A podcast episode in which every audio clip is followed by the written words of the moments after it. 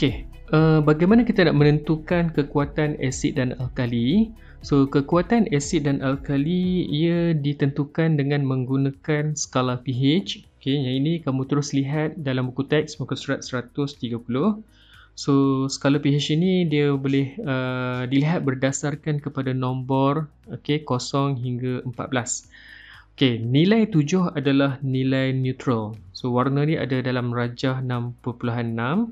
Okey, Uh, akan tetapi sekiranya nilai pH itu menurun daripada 6 kepada 0, okay, itu bermakna ia semakin berasid dan setiap nilai itu ada warna dia 6, 5, 4, 3, 2, 1, 0 tu ada warna dia okay.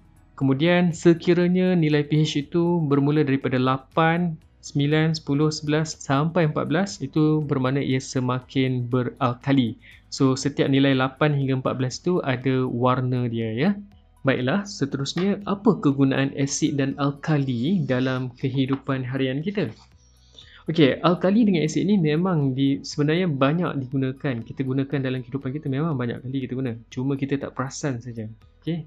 Uh, dan kita jarang mengambil tahu pun. Okey, sebagai contoh cuka dalam masakan. Okey.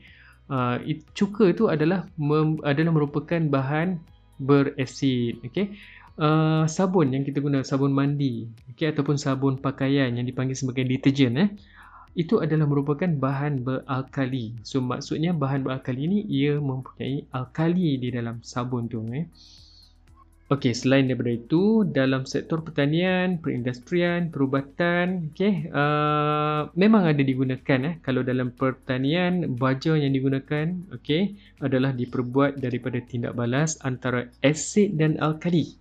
Contoh dia adalah baja amonium sulfat. Okey, ada lagi lah beberapa jenis baja lagi. Baja amonium klorida, okey.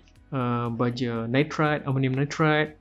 Dan selain daripada itu, uh, asid dan alkali yang yang dekat dengan kamu lah. Antaranya, okey, adalah uh, minuman air bergas, Coca-Cola kan.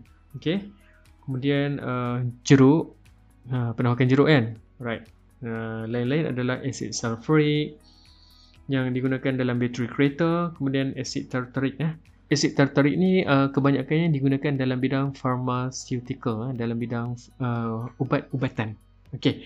Uh, selain daripada itu sabun yang kamu gunakan sabun mandi sabun mandi sabun ketul tu adalah merupakan kalium hidroksida alkali Uh, baja baja amonium yang saya sebutkan tadi. Okay, selalu kita tabur baja kita tak tahu apa benda tu. Ha, dia ada alkali dalam tu Kemudian uh, magnesium hydroxida yang mana uh, mag- ataupun magnesium trisilicate okey yang itu siapa biasa kena gastrik dia ada ambil ubat macam berangin sikit lah uh, ataupun dia minum cecair putih macam susu yang doktor bagi okey itu adalah magnesium trisilicate ataupun pill antacid untuk uh, mencegah ataupun uh, melegakan uh, gastrik ya eh.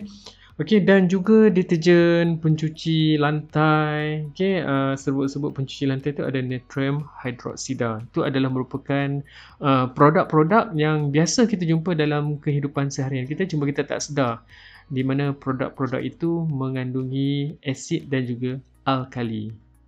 Baiklah, saya rasa sekadar itu sahaja untuk topik yang pertama ni. Kita akan jumpa lagi selepas ini uh, dalam topik yang berikutnya dan kamu terus uh, menyelesaikan uh, modul SPS seperti mana yang dimaklumkan di dalam grup. Okey, sekian. Assalamualaikum.